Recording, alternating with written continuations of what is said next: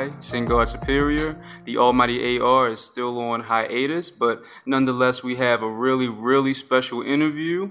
Um, for today's show, we have Cyrus Bozorgmehr the author of Once Upon a Time in Shaolin, The Untold Story of Wu Tang Clan's Million Dollar Secret Album, The Devaluation of Music, and America's New Public Enemy Number One. Cyrus, welcome to the show. Thank you. Thanks. Great to be here. Yeah. Um, and as I was just telling you uh, off air, um, it's I think this is one of the uh, one of the better hip hop books that I've read in quite a long time. It's just funny, engaging, a really um, easy read, and I mean, you, are a pretty great writer, um, if I do say so myself. I really appreciate that. Thank you. Yeah. Um. And you know, before we delve into the book, um, you know, I was just doing a little bit of research on you, uh, and you are a rather interesting fellow, if I do say so myself. yeah. I mean, it's been a it's been a it's been a checkered career, should we say? Yeah. So okay. So first of all, you um, I know that you you manage hotels, if I'm correct.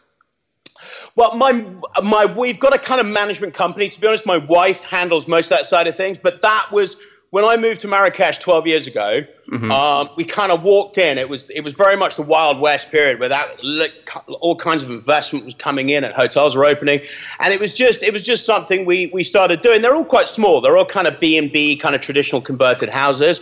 But yeah, so that was um, that was that's definitely one part of the, the stuff we got going on. Okay, and then you are one of the founders of Arcadia, which is kind of like this. How would you describe it? Um, well, to, I just got to be clear. I'm not one of the founders. Okay. I'm definitely, um, you know, I, I, came on about two, three years afterwards. Um, Arcadia, we basically create, I guess, um, sort of immersive environments. Okay. So you've got, I mean, our main structure, you've got a 50 ton uh, spider built out of uh, recycled military hardware. So the eyes are jet engines, the arms are helicopter tails, that kind of thing. And um, uh, we've got moving art, moving cranes as arms. It shoots 60 foot fireballs, and mm. we've got a kind of 80 80 meter sound field, inward facing sound field. Um, so you kind of step inside, and you've got music coming from every direction. You've got acrobats spinning off the spider. You've got lasers, flames going off, that kind of thing. wow. Okay. Um, and you're also you're you're a DJ, right? Yeah, I mean, yeah, I, Tribe. Yeah, I came up. That was kind of my background. I came up in the, in the '90s in the illegal rave scene. Um, so kind of that whole same period where kind of Wu Tang was breaking out um, in the hip hop world, kind of '93 onwards. We were um, kind of on the run from the police most of the time, um, doing you know pretty large warehouse raves and free festivals and that kind of thing. Um, and, and yeah, um, so you know that, that you know producing music, DJed a lot. So that was definitely kind of a huge part of the '90s, and I've kind of kept my hand in since. Yeah, uh, yeah, I see. Uh, yeah, I went to your SoundCloud page and checked out some of your, your DJ sets and everything like that. Oh, cool. Um, yes, um, interesting stuff, and uh, and so you're also so you so you, uh, obviously you're an author, which is why you're here. But uh, so you you also write fiction, and so you also have a novel out called The Syndicate, right? Yeah.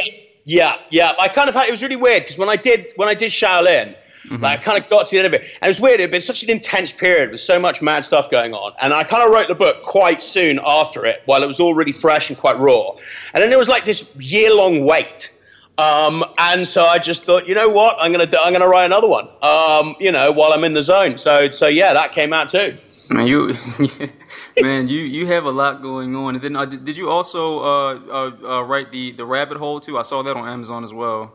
I did. I took it down. I mean, to be honest, it was one of the. I self-published that like five years ago, mm-hmm. and like when I had, sh- I was like kind of between friends, and like when I realized that other stuff was coming out that was going to be taken more seriously, I kind of took it down. It needed a heavy edit. Um, you know, I'd, it was one of those ones that I probably should have thought a little bit harder about before I put it out. So, um, but it was a learning curve. Mm-hmm. Yeah. So, um, what I've noticed between all of your writings, you know, the, your writings on your website and everything like that, and with your novels and with uh, Shaolin in general, is that you are really interested in this kind of sort of uh, cultural imperialism, uh, the le- the legality of institutions and society in general. And I'm curious to know. I can know. I can only help but imagine that um, the illegal rave scene coming up in the 1990s and everything like that. Did that influence um, your your writing and your ideology on certain things? Yeah, very much so. There was, re- I mean, there was, there was like, there was a really key thing about the illegal rave scene. It was a backlash against um, Margaret Thatcher, who was our, who was the British Prime Minister in the 80s, and she was very much, it was very much a partner to Reagan. So you had heavy deregulation of kind of banks and industries. You had huge crackdowns on kind of subcultural movements, um, and ev- materialism became sanctified. Um, and it, what we were doing was a kind of reaction to that. And ironically enough, for where we where I ended up 20 years later with Shaolin, it was about doing the, the most the most revolutionary statement we could make at the time was to make things free, was to take money out of the equation. And so to, there were two things about it. One, you did you know it, it wasn't economically driven; it was passion driven. That's mm. why everybody was there. Everybody sweated blood, sweat. You know, you put blood, sweat, and tears into it to create something that you just off, opened up to the people. Um, and you took money completely out of the equation. The second really interesting thing about it was that when you take, that there's this kind of understanding in society that if you don't have security, you will have anarchy. You will have anarchy in the bad sense. And what we noticed that if you stripped, if you took away an official security force, you would, you people suddenly started to look after each other in a completely different way. There was, it became a community in a different way to nightclubs at the time and things that, concerts and stuff that was top down, strictly controlled. Hmm. Hmm. Interesting. Now, uh, now, what's interesting about what you just said about community and trust is also one of the, I would say, one of the main tenets of Shaolin when it came to the secrecy of the album and just having, at the end of the day, to trust people even beyond um, certain contractual obligations toward the end, uh, which you kind of get into. And when it comes to um, just writing in general, general before we delve into the book, um, I'm curious to know because I, I know you, you, uh, you write poetry also. Uh, do you write? Do you use a different muscle? Do you think uh, when you write uh, nonfiction and fiction? Um, it's a weird one in a way. In fact, I'm more comfortable with nonfiction.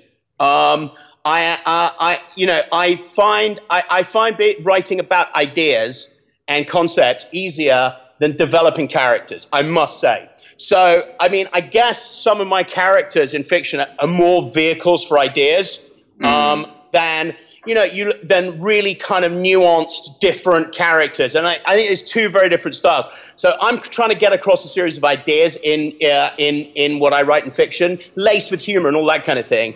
But I wouldn't say I'm a kind of great character developer. Okay.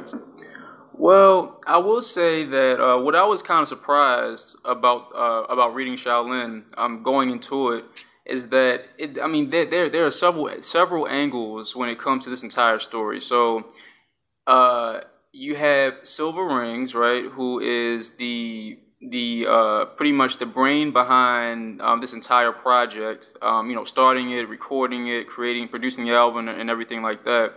And he's he's trying to, in so many words, I guess, kind of get his magnum opus or like that thing that will, you know, kind of uh, cement his legacy. Meanwhile, oh, go ahead. Yeah, which is really interesting because he ended up doing it in a completely paradoxical way. Because on the one hand, yes, he was trying to do something that would make a difference. On the other hand, all this thing that he put all this time and energy into was was kind of going to end up with no one hearing it and him getting lots of criticism because there was no way he wasn't going to get lots of criticism. You know, no one was going to come go, you know, step back and salute him as a hero for what he was doing. yeah. And then you have RZA, who is, of course, the the abbot of the Wu Tang Clan. But however, you know, and all the listeners know about the the plan and the five year plan and everything like that. And you said that his dictatorship was over with. So he also, you know, he was also playing a role within the clan in which he couldn't exactly just, you know, kind of get them all together under this project. And so it was a really touchy situation between RZA and Cilvaringz and trying to even get you know all the all these other people into the notion of even doing a project and then even when the project you know came to be it still didn't officially have the um the the the Wu-Tang uh you know like the the Wu-Tang stamp on it until relatively late in the process Yeah, I mean, I think, I mean, there was a line I said in the book which I think really holds true. I think RZA, when kind of Cilvaringz first approached him to him, I'm not sure how totally seriously he took it at the beginning, mm-hmm. um, both in terms of the idea and as far as the, as far as the, making the album was concerned. I don't think RZA even saw it as a Wu Tang album. Mm-hmm. Back in 2007, when it when it started being recorded, it was just like, look, you know, uh, you know, it was he was kind of it was more of a mentor situation back then. It was like, you know, go make some music, see what happens. And I think there was an element of giving him just enough oxygen to let the project breathe, if there was life, if it was meant to be but also enough rope to hang himself if there wasn't if it wasn't going to work out. It was like, come and you know, come back and see me when you got something, and we'll talk. You know, so there was like some encouragement there, but I don't think RZA was fully committed right at the beginning. No. Yeah, and I will say that you, you do a really like good job building up Cilvaringz' character within this book because um you know I, I mean I've, I've, I've been well aware of Cilvaringz for a long time. You know I remember when his first album I came out and everything like that. And you know, yet and still, like the the I guess like the first the first few chapters of the book when you're talking about Cilvaringz, um, some of these things I didn't know. Like I didn't I didn't know like the entire story of how he got involved with RZA. You know, going to New York several times and like you know uh, you know me going to like the Wu Tang nail salon, which I had no idea existed. It was it was just a it was a crazy story, and I think you know for me the first time I heard that story, it was just like Jesus Christ. I mean, I literally couldn't believe it, and I think you know when I when I when I met RZA and got to know RZA, and you know we've been in situations where we're talking about it, I think that really cemented him in RZA's mind. You know, RZA, RZA had you know hundred rappers coming through, hundred kids that wanted to get with the clan. Um, but I think the combination of his just outright stubborn determination and the fact that his path took him into his family, took it into RZA's family before it came to RZA. I think because he'd had contact with his mother, his sister, that kind of thing. I think that created a, a, a, kind of tenderness that RZA had for him as well. That he gave him, he gave him time. He made a kind of place for him in his head. Mm-hmm. Now, you know, when when when it when it came to like all like all the like the, the the media rollout and the firestorm surrounding Once Upon a Time in Shaolin. Uh, you know, Cilvaringz. I, I, feel like a lot of, in a lot of ways, he kind of got flack, especially in the beginning. And it seemed to me that in in some of the outlets, in some of these news outlets, no one really exactly took him seriously. I recall, you know, people just caught labeling him as like a Wu Tang super fan and not really understanding the extent to his, um, you know, his connections with RZA and everything like that, and, and the clan overall. So was that one of the reasons? Um, one of the reasons as to why you decided to really spend time building up Cilvaringz and really telling their story? I think that was that played a part in it. You know, um, he he was very sanguine. I remember at the time he was getting all this flack, and I was pretty aware that I wouldn't be dealing with it half as well as he was. Um, and he was pretty philosophical about it. But but I think there was two or three things. I think it was really easy to just dismiss it. I think it was really easy because a lot of people just didn't like this project you know, it wasn't, it was never going to be a fan favorite, you know, what mm-hmm. was going on here. And I think having this kind of Cilvaringz, who the hell's he? He's just a kind of hanger on. What's going on? It's re- it was, it was easier to put him down, I think, in a lot of ways than it was to kind of take the whole thing seriously. And I think that the, the combin- and I think that story of how he got with the clan, I think that kind of, it was like this, the whole thing was just like this really weird remix of the American Dream, where, you know, this kind of this kind of Moroccan dude with glasses from kind of Holland ends up by sheer force of will, um, ends up being taken seriously by RZA. um, starts to slowly evolve his own identity after he kind of got past that period of just trying to prove himself as a, as a kind of, you know, I'm just like you guys. And, you know, I think he started to develop his own identity. And I think the more that happened, the more RZA respected for him for it.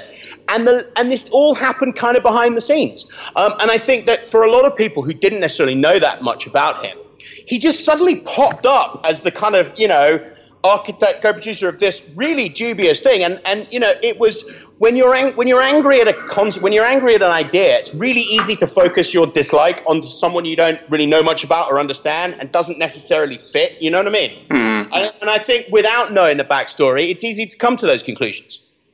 Yeah, yeah, uh, most definitely, and uh, you know, and also, um, I, I, I never knew that, or I never would have thought that Cilvaringz had certain um, certain ideas about his first album. I, you know, just like him not exactly um, caring for it at the end, and just really thinking that the only reason why I got the attention that it did was because he he managed to get like the entire um, clan on the album in general.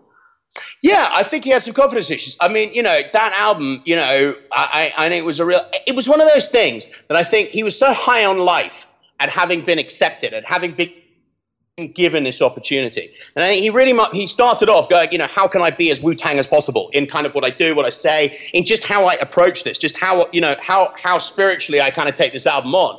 And the problem is, you can't you can't. Ju- you can't just take you, you you can't feed into something that isn't your identity, it isn't your reality. Mm-hmm. And so by the time his album actually came out, the lyrical content had changed significantly and reflected reflected more of who he was and what he had to say. But I think that as that was happening, and as he was becoming more confident in himself, I actually think that weirdly enough, it wasn't insecurity that made him question his own his own kind of whether he should actually be the one fronting fronting as a rapper. I think actually it was a, it was a form of confidence that allowed him to admit that to himself without feeling, you know, that that was it, his shot was gone, that he had other ways to contribute. Hmm. Yeah. Yeah, and I mean, and I mean, and obviously he, he did it in a very big way. Um, and when it came to writing the book, like uh, throughout this entire process, um, over the years, did you ha- like you know have a journal or something like that to write down like your ideas and what was like happening in the mu- in the music world around you and everything like that as this entire process um, went on? No, not at all. It was really weird. Um, I had I had written like three or four articles for like a website, a, a kind of dance music website in Holland. Um, really ironically, because I've got nothing to do with Holland. It was an English dude out of Berlin who got me to write for this uh, for this for this website. And this, you know, having come from kind of you know a different different part of the music industry, dance music, rave music, that kind of thing, seeing what was happening there. I'd already kind of had, I'd already come to some of these conclusions about what was wrong certainly hadn't come anywhere near the idea of, of, of what you know someone's wanted to do about it. But i kind of already ca- came to the table with those ideas. I'd already kind of thought through them and analyzed them. And during the process where we were doing this whole thing I didn't. I had no idea I was going to write a book. Um, and a couple of times, Silvering said to me, "You know, you should write a book when this is finished." I was dead against it. I was like, "No, I'm too close to this. I don't want to do it. Um, it'll be weird. Can't we just get, you know, if, is there a journalist, someone objective that can do this?"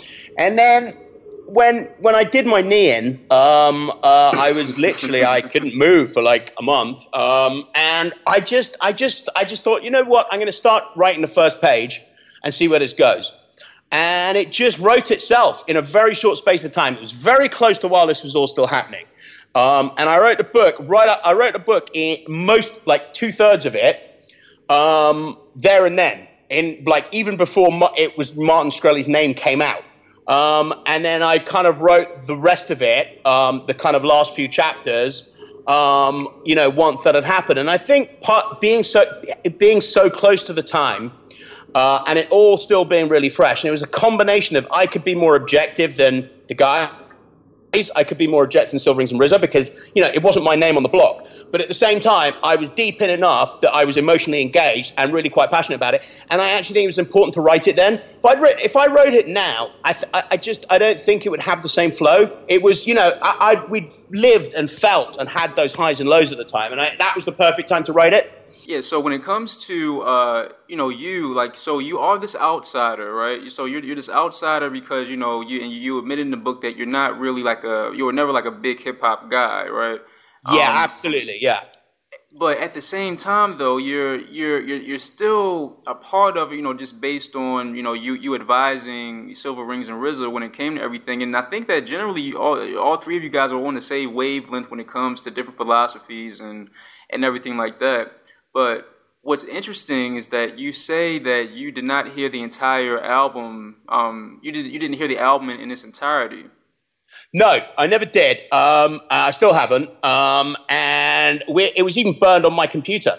Um, and I like literally, I watched it go into iTunes, and I had this sort of split second of do I keep it? And it was like that's just a lawsuit waiting to happen um, and deleted it. And it was it was it was really weird, like because I because I'm not a big hip hop guy, and I think this you know I think this actually helped. I think if I'd been a massive Wu Tang fan, um, I would have approached the whole thing differently. But I approached it very in a kind of quite an abstract sense. I basically, as far as I was concerned, I was dealing with a set of ideas.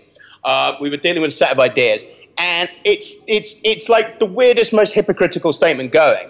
But for a project that was about the music, that's the whole point. It was about the music. I was scared to listen to the music because that would take that would stop it just being these abstract concepts about value and about you know all these different you know how we perceive music, how we perceive music and art, and it would become it would become a two hour and seven minute hip hop album. And I didn't know enough. You know, I, I, I know some hip hop. You know, I was more into kind of, you know, late 80s, early 90s hip hop, kind of Eric B. and Rakim, you know, NWA, Public Enemy, that kind of thing. So, you know, I like hip hop, but I wouldn't be able to tell you, I wouldn't be able to say if this was A Star, if this was not, if this was anything like that. And, and, and I, because I wasn't like, you know, I've got so many friends who are Wu Tang fans, going, you're crazy. What? How could you not have listened to it?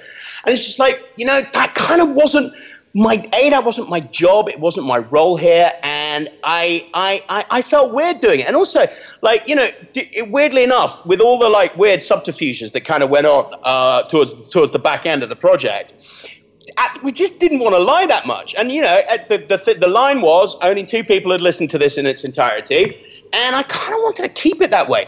And actually, that was what was such a rush that, like, the first time I heard it was literally in the sound check at at PS1, Mm-hmm. Um, and even then, I was looking at how other people were reacting to it. My, I was so nervous about how this would be received that my focus was on watching other people's faces.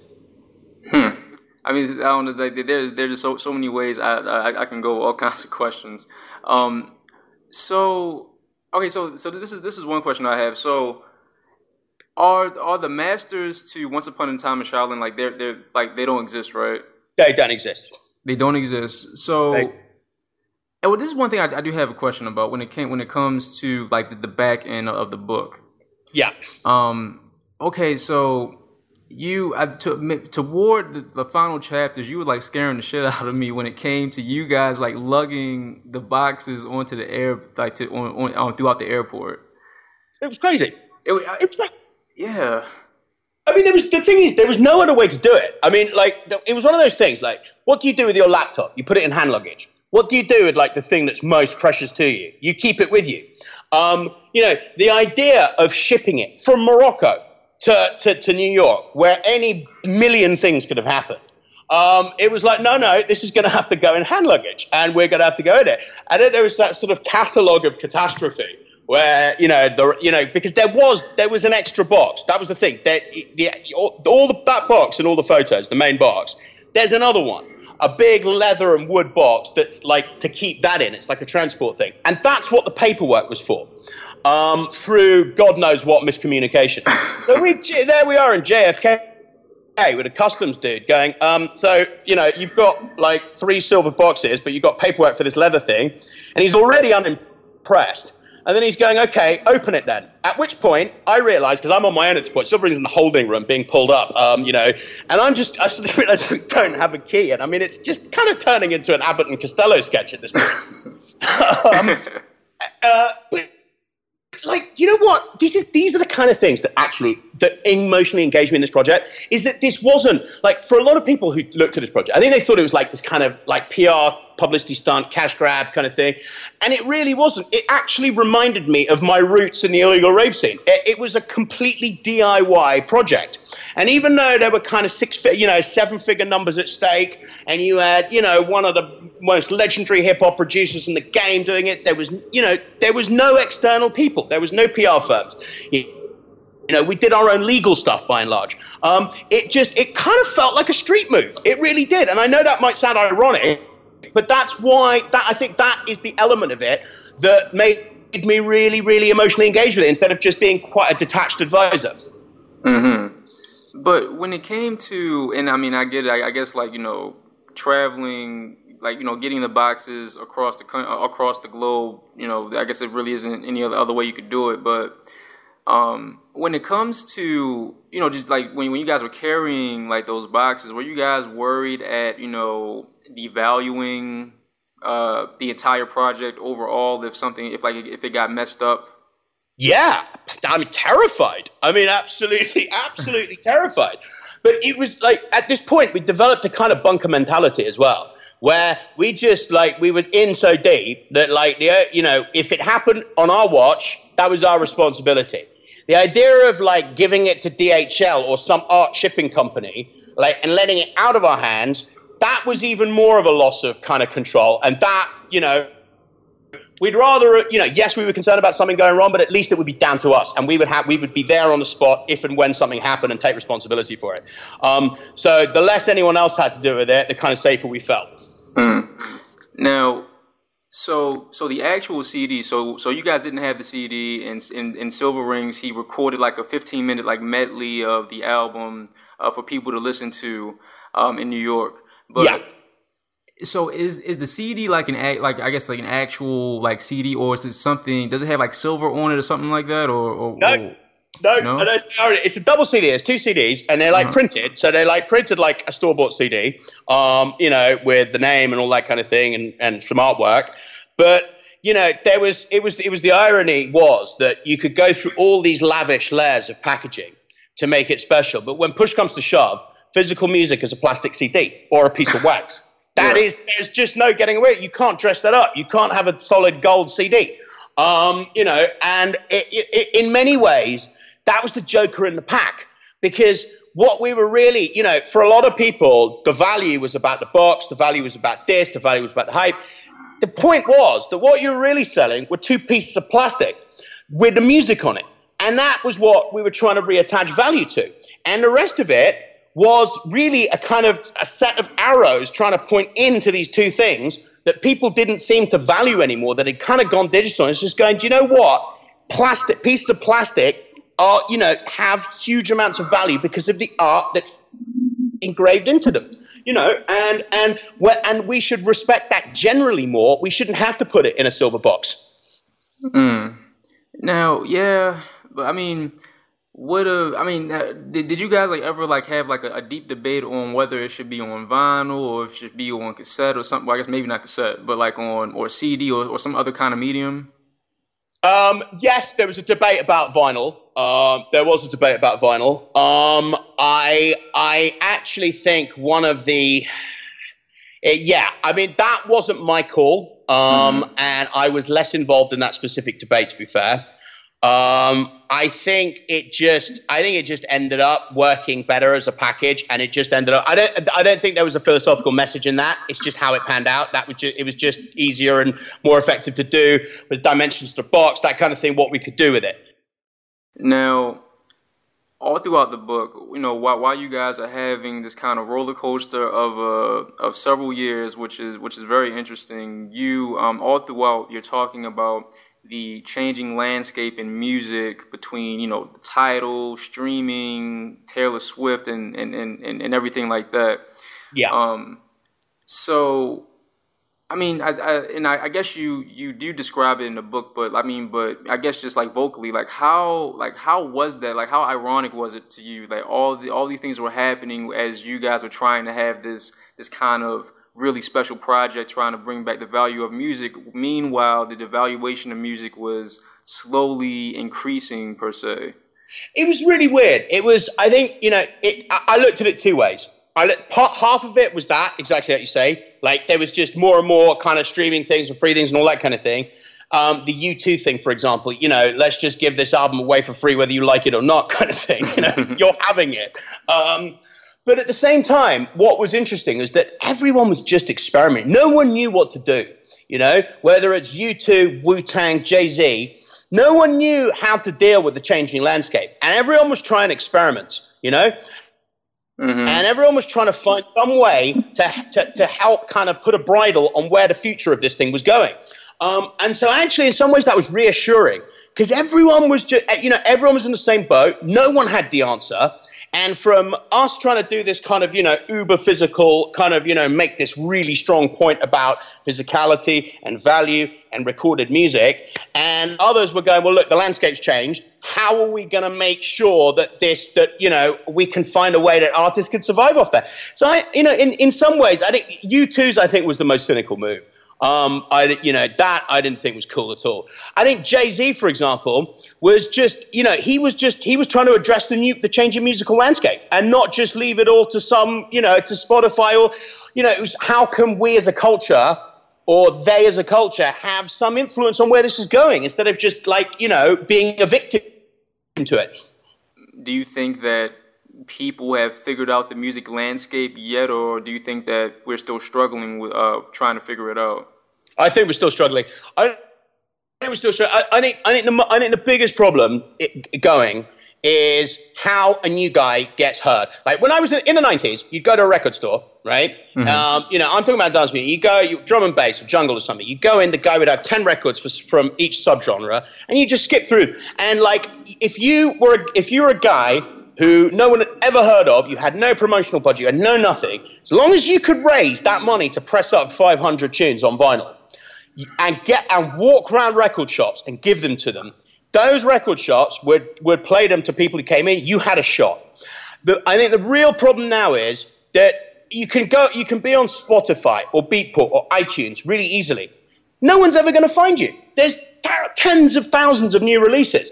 And so it's like, unless there's some form of patronage, it's like that weird contradiction that with the internet, digitality was supposed to liberate us from all of this. It was supposed to make level the playing field so the dude in his bedroom had the same shot as Warner Brothers, um, you know, because distribution had been democratized.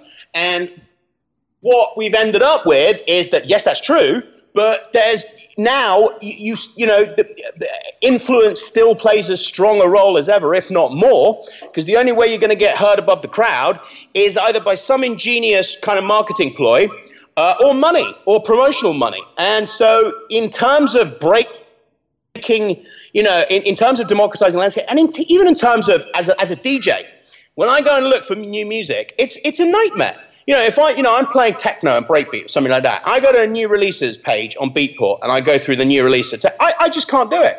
So I end up being reliant on charts and that and recommendations and that kind of thing. You know, I simply cannot wade through the thousands and thousands of new releases. And I think, and I, and I think saturation's as much of a problem as people not paying for music. I think that if there was a way to reshape the economics, but it be fair, um, we might we might get somewhere. You know, maybe streaming is going to, you know, maybe streaming will inevitably be the way to go. I don't know, but I still don't see how raw talent from the street is going to get through unless they've got a kind of uh, unless they've got patronage of some kind.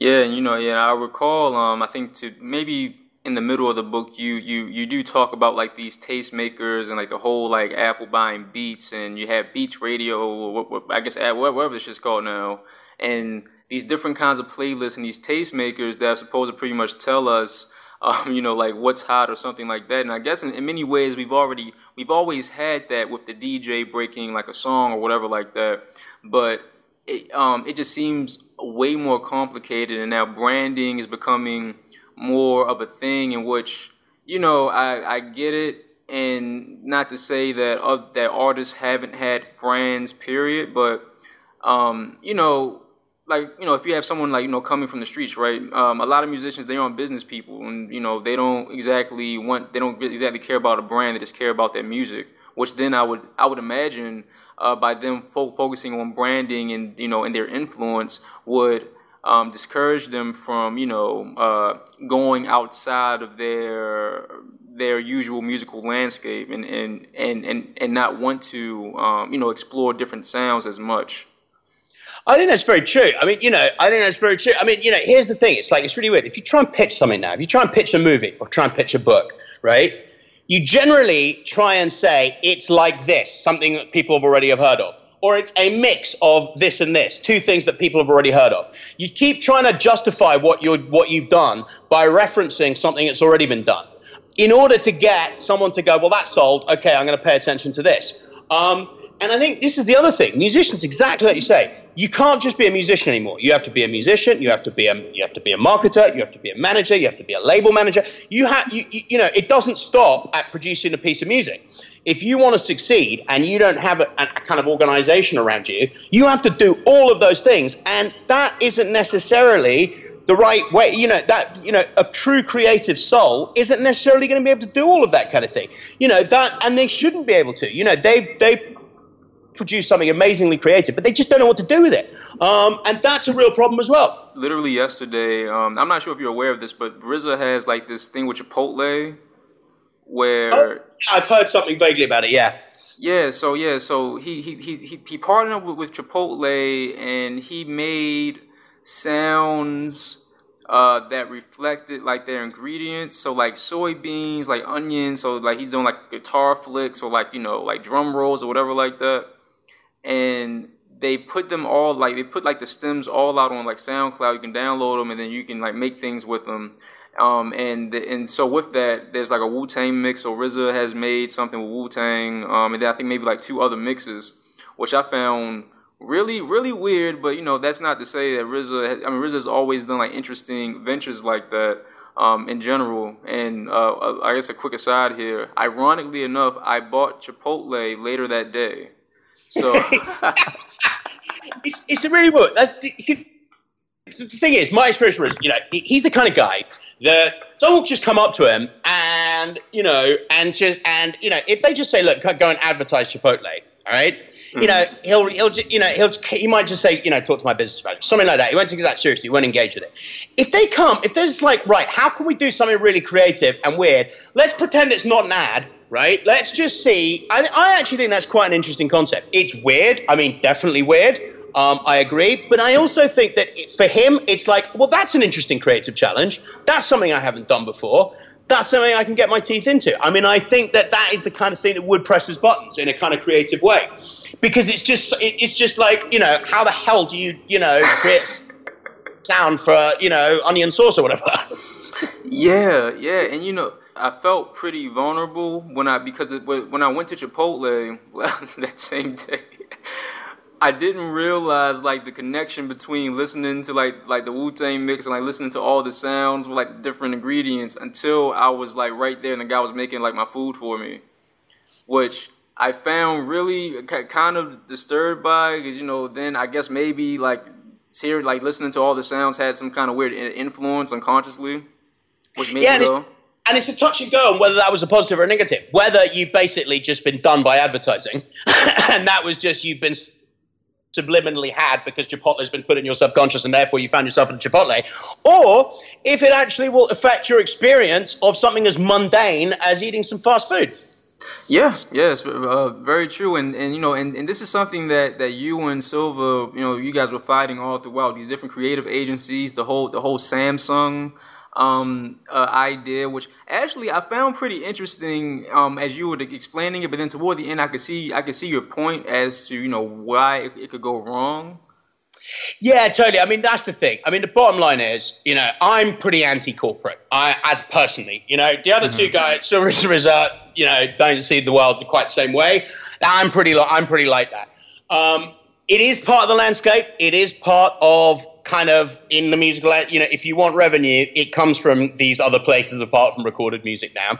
But I think specifically on this project, I think it would have just been. You, know, you've gone out on such a limb to make this point about an art piece, a single art piece, this rare thing. The second a brand name goes near that, I would, I just thought that that's just it. It, that, you know, then you really are a publicity stunt. Then you really, you know, you haven't had the courage of your convictions. Mm-hmm. That it's just the most conventional move you can kind of do these days. And I mean, you know, I did for I I kind I kind of like the, the weird thing is the Chipotle thing. It's it is actually creatively interesting. I do there is there is something to be had there, both for the guy creating the sound and to see if you actually that actually rings true with you when you're actually engaging with the food. Um, I think just slapping a brand name on on, on the Shaolin album in any kind of way would have been really weird and quite tawdry and, and because you uh, you you vaguely mentioned, which I understand that you know you guys got some calls from like record labels, but what when, when, when it came to the record labels, I guess eventually distribution would be a thing for them. But I could just imagine that, uh, you know, because since record labels, you know, they build these legacies of, you know, being like, I guess like Sub Pop and Nirvana or something like that, that they maybe a record label would just want it so they could just say, yeah, we have the Once Upon a Time in Shaolin album and maybe not even want to distribute it. But when it came to some of these record labels, um, did they ha- did they actually have any ideas as to what they would, they would want to do with it, or they, or were they just want to keep it? No, not really. Uh, a lot of this stuff came in very early on, like really early on, when I don't think people had fully understood what was going on. I think, you know, you know, the, the, the weird thing is when something has massive press, even the most professional, sensible people lose their mind and want to jump on and get a piece of that bandwagon while it's hot. And I don't think any of them. Had, I don't. Well, it was only it was only two, maybe three that, that were seriously, you know, that had got in touch. I don't think they had any idea. They just wanted to have their foot in it. They just wanted to be like there to be part of whatever happened because this was big news. You know, this was the biggest album news anyone had heard in a very long time. Nothing had got this much hype. Therefore, we need to be in at the front of the queue. Otherwise, it might be someone else. And I don't think they'd fully engaged with the ideas or really knew what was going on. That was my feeling when it comes this this is the thing about Wu Tang that always fascinates me like and, and, and I think this, this is also because of the fact that it's just a, a big ass group you know you have just not eight nine different personalities and every so often no matter like you know they, they could not even come out with an album there's always something about Wu Tang in the press whether if it's a Wu Tang affiliate and the whole like you know penis debacle or if it's if it's like th- this weird idea about an album, you know, issues with RZA and Raekwon, there's always something going on within the world of Wu Tang, and it, it, just never ceases to amazes me. And then, you know, I'm reading this book which comes out, comes out of nowhere, and then next thing I know, I see RZA, you know, doing things with Chipotle. It's, it's just a weird, fascinating. And this this is this is the thing that fascinates me about Wu Tang is, is, is the fact that how they can stay relevant in these different ways. It, it's a really weird one. There's like, and it was again something I said in the book. Like, if someone, if Kanye had tried to do this, it would have been taken differently. You know, it would have just been bling, ego. You know, he thinks he's Shakespeare again, that kind of thing. um, I think with with Wu Tang, there's there's there's there's an integrity, even with all the, even with all the fighting, all the kind of dramas and soap operas over the years. There is something that made people, even the most skeptical people, step back and give it a chance there is something, there is an air of something I can't quite put my finger on that, even not as a dedicated fan, I definitely felt.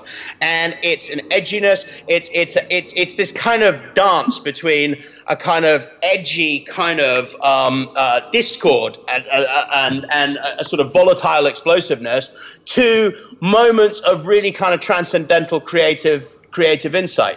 Um, and I think that like I, I, I, there's, I, I can't put my finger on it, but I totally know what you mean. And somehow that has that has lasting appeal. It has a lasting kind of hold on the public consciousness.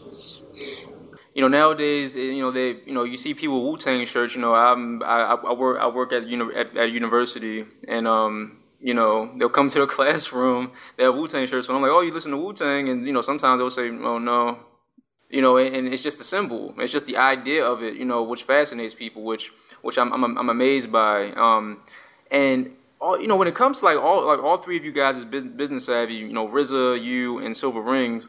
Um, the whole Boombotix thing too. Like I had, um, you know, I remember when it came out, and um, and the idea of uh, um, a better tomorrow being embedded within the speakers, uh, and I had no idea that that I didn't, I didn't even think about it that that was probably related in some in some shape or form to the Once Upon a Time in Shaolin project.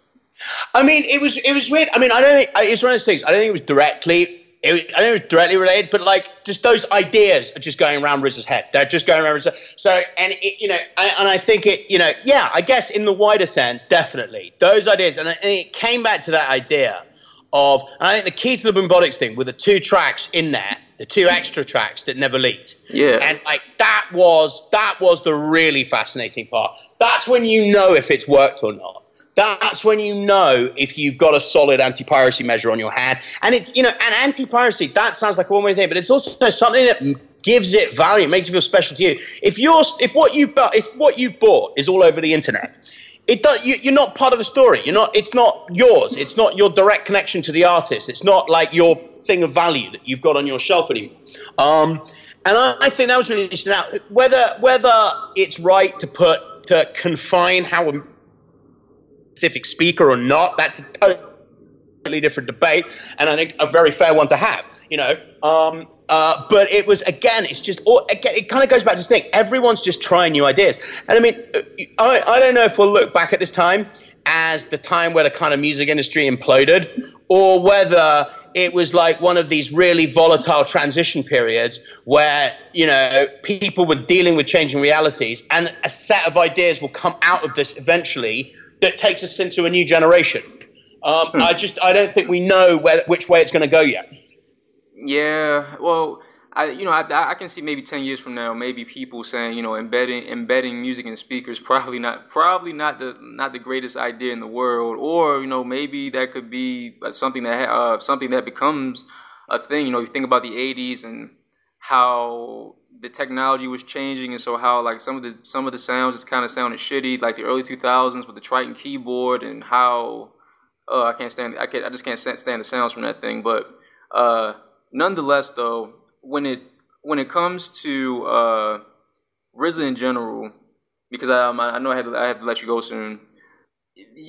I, toward the end, when you know when you guys like pretty much like the like the, the deal was made and everything like that, and you you was talking about like you Cilvaringz um and RZA just like walking through like through the village in New York and everything like that. Uh, what was that experience like? Just walking with RZA in, in the street, like in the streets, and going to like a bar, like a dive bar with him.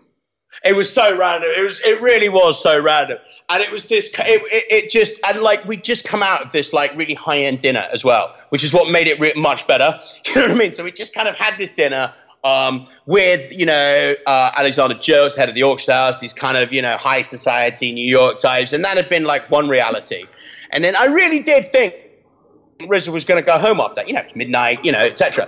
And he's like, no, man, let's go out. It's like, and the fact that there was no plan, that there was no limo, that there was no, you know, there, there was no kind of, you know, high end club. It was, again, it kind of, it was just like that, you know, we're just on a random night out in, in, in, New York. But then that's punctuated by every five meters, someone's going, Wu Tang, Wu Tang, RZA, RZA, like, except for the doorman, who just like, you, are, you know, what the hell do you want? Um, and like the fact that it was just like shockingly awful inside the club, but it just, it was great. It was just comedy and it just added to that whole thing that this project had felt from the start that in a weird way it was so organic it wasn't it wasn't that slick you know you know what i mean it was just it and and by the time seriously the temple thing man honestly yeah i am not joking right he's going he's going right I, have called my friend the monk and literally i'm thinking what's that code for i, I mean it just never even occurred to me um, it's 2 a.m on a saturday night in the village. It's like, right, we're going. I'm so, okay. He's going, no, no, it's a, it's a monk. And I'm thinking, all right, this I've got to see. And I kind of walk into this space, man, and it's for a start, it's full of people. Like the hell, man! It's a dojo stroke temple full of people at two o'clock in the morning of all these random, different kinds of, you know, you know, you've got kind of Chinese kung fu fighters, kind of Montenegrin dudes, people playing chess, and it's like all the stuff that I had obviously learned about, kind of, you know, the Wu Tang mythology and symbolism of the chess and the martial arts and Shaolin, all of that kind of thing. You're just watching it all play out in a microcosm of total reality. And like there's RZA sat on the floor of this, of, of this temple playing chess with this dude um, as, as, these, as these weird, really strong Chinese spirits are wheeled out. And it was just one of those utterly surreal moments where you just step back and just think, Jesus Christ, really? Um, and it was it was really it was it was really lovely. It was one of those things. Actually, RZA felt really at home next. Like he he's a, he, he he was very kind of cool with everybody in the street and everything. You know, he was nice, but he was nice in a I'm a you know you know I've got to be nice to the fans kind of. I'm just a politeness kind of nice. But like when we were in the temple, it's just like he was totally at home, and like no one cared who he was. I mean, they, you know, no one was no one was badgering him or trying to talk to him or anything like that. It was all so laid back, and it was a wonderful window. I think. I think it was really special for me to see that, having spent like two years on the on the kind of you know the business side and the conceptual side of this to actually kind of uh, actually get a window into that world, into his world, and the people around him. Um, and yeah, it was that was absolutely fascinating. A good um, one. I think one of the big, one of the biggest takeaways from the book was the fact that you know you have you're in this like the Shaolin Temple Community Center thing, and you know you have monks who are drinking, and then you pretty much like tell like a little historical tidbit about you know when drinking became allowed. Yeah, now I've only got the Monk There's version for, word for that. I've tried to look this up. I tried to Google that, and I couldn't find any actual other evidence, confirmed supporting evidence for it. But yeah, that was that was that was the version. Because I was really shocked. You know, I thought it was going to be all kind of veganism and med- meditation. Um, and you know, here it was, 2 a.m. with you know bottles of spirits, whiskey flying around the place. You know, hip hop blasting out the speakers, and the monk at the center of it. That was the, the weird thing. Like he was totally cool. You didn't. You definitely did you definitely felt the vibe of him that you know a really kind of intense purity, but you know, but at the same time, it was totally cool to be kind of getting drunk and listening to tunes. Um, it was it was it was interesting. It was um, it was definitely not what I expected, and that was the version. I was like, really, how is this possible? What's the deal? I'd always assumed maybe I'm culturally uninformed that you know drinking wasn't a thing. like you know, the word monk just doesn't go with alcohol. Um, but yeah, so there we go. And so that's, I mean, you know, as I say, I couldn't confirm it, but like that's, he's very open about it. It's not like it was any secret or like, don't tell anyone. You know, he was, he was like, no, this is totally cool. This is the deal. This is how it is. And and and and this was like the first time that you heard Thirty Six Chambers, like in like in in this in this I guess within this realm. Pretty much, yeah, pretty much. Um, uh, yeah, pretty much. I mean, look, I'm sure I'd heard bits of it, you know, just because it just filtered through my consciousness over 20 years. But like, it was just that co- real comedy moment where I'm going, "This is really good, this music," and they just start laughing at me.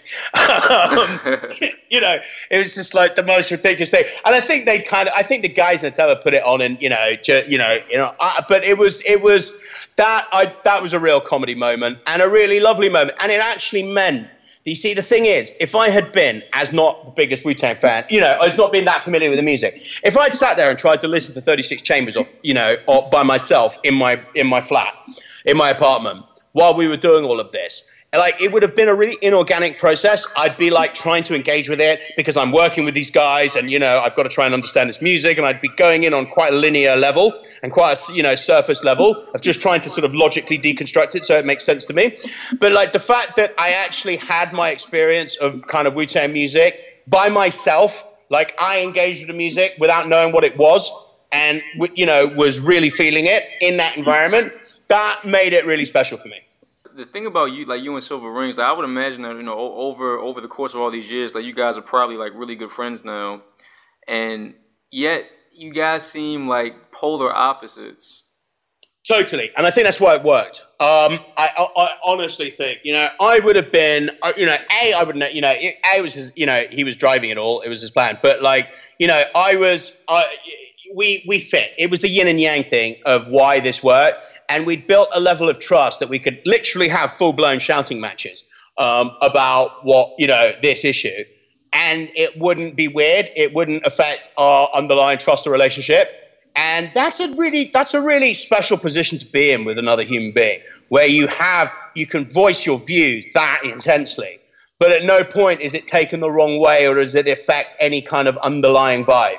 Um, and I think if we hadn't had that, um, this would have gone wrong. Because a lot of what went on, you know, a lot of the kind of minutiae, like we'd have to have argued it out and hammered up, or at least come up with conflicting positions or something, and then go and chat to it. Because especially if we lived in the same town, you know. Mm-hmm. So we'd have a lot of these discussions and have massive arguments first before we even ended up chatting to RZA about it.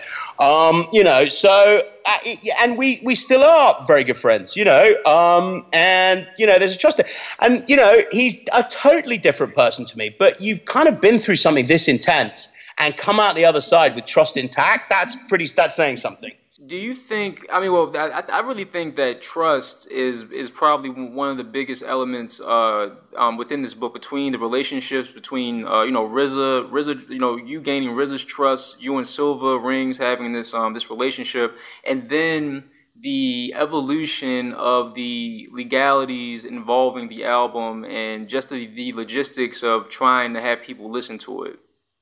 Yeah, totally.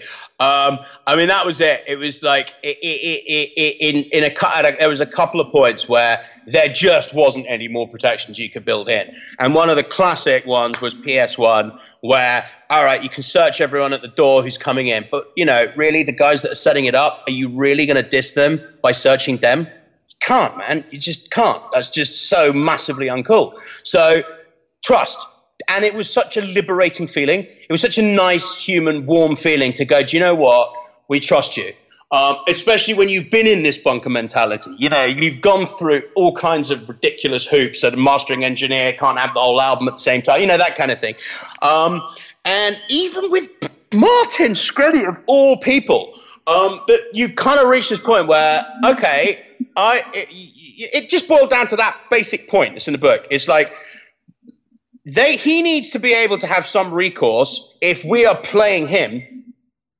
And he pays what he, he hands he signs a check and 30 seconds later the album gets released for free. All the fans love all the fans love the woo he's been screwed. Um, you know score one for the hustle. Um, that's that you know so he needed some protection against that. And we needed protection against the fact that hang on if we gave him the right to sue us for that what's to stop him leaking it what's to stop him leaking it blaming us so that was a real that was that was like that took like two months to figure out and it, again, it boiled down. We built in various levels of okay, of 16 bars, whatever. You know, you can 16 bars leaks, then you get X. You know, 32 bar, you get Y. But ultimately, it, you know, we didn't know about the Daraprim thing at the time. But even still, you're dealing with some dude you've never, you, you've had one phone call with, two phone calls with, and their and their lawyers. And all, after all of this, after all this secrecy, you kind of end up having to sort of trust each other because no one can really sue anyone else because that just won't work. I uh, I was looking at one of your articles that really really revolved around notions of like the legal system and everything like that. And it's just so funny that you know like when things become so legal that it just breaks down anyway and just kind of create this big ass paradox that you know whereas it it you know when you just keep building in all these protections everything in certain ways just become it becomes null and void over over time. Yeah, totally, absolutely, and you know, I think that's kind of a healthy thing. You know, like we try and we try. It's you know, we try as as, as you know. Our kind of, you know, the, especially the Western kind of view of society, mm. we try and logically construct a billion and one frameworks to kind of you know to channel how th- how events might happen and prepare for every eventuality. Uh, uh, but so often, it they you know the, the human experience just won't fit in those boxes. Did, did you ever at times like felt like just tur- turning away because of the fact that in many ways being a part of this project, the secrecy and the, and the legalities of it all, um, that it just didn't really fit with you know some of your core beliefs, and especially coming from the illegal like you know UK rave scene. There was, I mean, let's put it this way. I, I mean, when I first heard about it, I was absolutely horrified. I thought it was the worst idea I'd ever heard. Um, and uh, I was very reticent. I think there's two or three things that shifted my perception on that. One, I really felt a bond and trust with RZA and Cilvaringz. And I, I didn't feel like I was part of some horrible PR corporate hustle. I didn't feel that at all. I, it, it felt like two guys making a statement. And it wouldn't have been my statement, but the more I thought about it, I, I, I was with them I was with them as far as the diagnosis was concerned. As far as as far as the kind of cure was concerned, I would never have been my cure. But I found it very, very interesting. And the more I thought about it, the more ideas it threw up that I thought were really valid. And I think it's key that the, at no point did this project say that this was the answer. You know, I think that would have been more complex. And it, it, I, that would have turned me away more. If it was like, right, guys, private albums, that's the way it's going to run from now on. You know, this is it. We're not, you know, screw the fans from now on. This is what how we're going to play it. I would have stepped away. But it wasn't that. It was like, let's just do this this this this one-off experiment that's more of a question than an answer, and see, like, kind of roll this ball into the middle of this fray and see where it lands. And on that basis, I was I was much happier to engage with it as a kind of experiment that wasn't claiming to be, you know, uh, have have you know right on its side. It was just a really interesting experiment. How do you feel about Jay Z's recent album and yet another kind of weird deal that he did with Sprint? The thing is, I mean, that's you know, again, it's not again, that's totally not my thing. Uh, mm-hmm. Uh, I didn't like the featuring deal, but that's you know, I don't, I don't know if I criticize him for it because he, it's again, he's trying to, he's trying to be innovative in a, in a, in a very difficult landscape, and his innovative solution is working with corporations, and that, you know, ninety percent of the world thinks like that. Um, you know, it's not. I don't. You know, it's it, it fits. It, it it works within the contemporary paradigm. Um, and you know, for a lot of people, um, you know, working with business with businesses doesn't cheapen the artistic product. I happen to think it does, but I, I don't think it's any kind of hypocrisy on his part. I think he's genuinely trying to find, trying to be innovative, um, and I think a lot of people agree with him that that's true. I mean, then when that Samsung deal broke, mm. everyone was hailing him as a genius. You know, um, you know, it wasn't my thing at all, but I, you know, I just think that because it's so screwed up People are trying to find solutions, and um, I don't, you know, I don't think he's. Yeah, it, it, it, you know, it jars with me the corporate thing, but I don't think he's exploiting anyone. So, and I think he's trying his best. Finally, when it comes to this book, and I, you know, I've been reading, I've, I've read like a little bit of, um, you know, I guess people uh, writing about the book in, in various out, in various publications and outlets. Um, do you th- and I th- I feel this way. Do you think that people overall um, have kind of misunderstood the project overall, and even uh, this book so far? Yeah, totally. I mean, I think part of part of the reason for the book was because the project was misunderstood, and it's fair for it to be misunderstood because there wasn't actually that much communication during it about this. You know, I think it's, I think, I think, you know, that, that part of it was to basically to to explain because not it hadn't been, you know, the, the kind of layers beneath it hadn't really been explained. So I don't think that's anyone's fault. The the problem I, I think with the book that came out is that, you know, instantly the tabloids cherry picked a couple of ridiculous lines that I wasn't even saying. I was uh, you know, the whole kind of, you know, Wu Tang fans put out a hit on Martin Shkreli thing. You know, that was so cherry picked. That's not what I was saying. That's not what I was saying. It was just that, like, he'd gone so far off the reservation that we could no longer control. We, he, he, he, would, he had taken things to a situation where he'd, he, he just, he'd gone way over the line and we weren't sure what was going to happen. And, you know, I, that was a speculation of a worst case scenario. So instantly, the way it's reflected in the press, it's like that this is a kind of, you know, juicy tell all about the Martin Shkreli thing, absolutely ignoring what the book's really about. Um, and, you know, and I, I did this interview with, um, with New York Magazine, and like the guy just clearly didn't believe me. Uh, he just didn't believe the book, and he, you know, he completely misquoted me. Um, you know, he had me saying it was a publicity stunt and all that kind of thing, I was really pissed off about. I mean, I expected better from an outlet like that. Um, but he'd come in. I mean, I just remember being on the phone to him, and he was going. He was kind of. He was very skeptical, and I was so thrown by that because I kind of felt I'd been really quite upfront um, in the book, and I'd addressed the rights and the wrongs, and you know, and he was. He, he, sort of asked me, you know, you know, what do you say with all the scheming that went on in this book? You know, what do you say that this book is just another part of the plan? I was, like, I was so taken aback, like I just didn't even know what to say. So I kind of made some wisecrack and like that clearly didn't make the situation better, and it just kind of unraveled from there.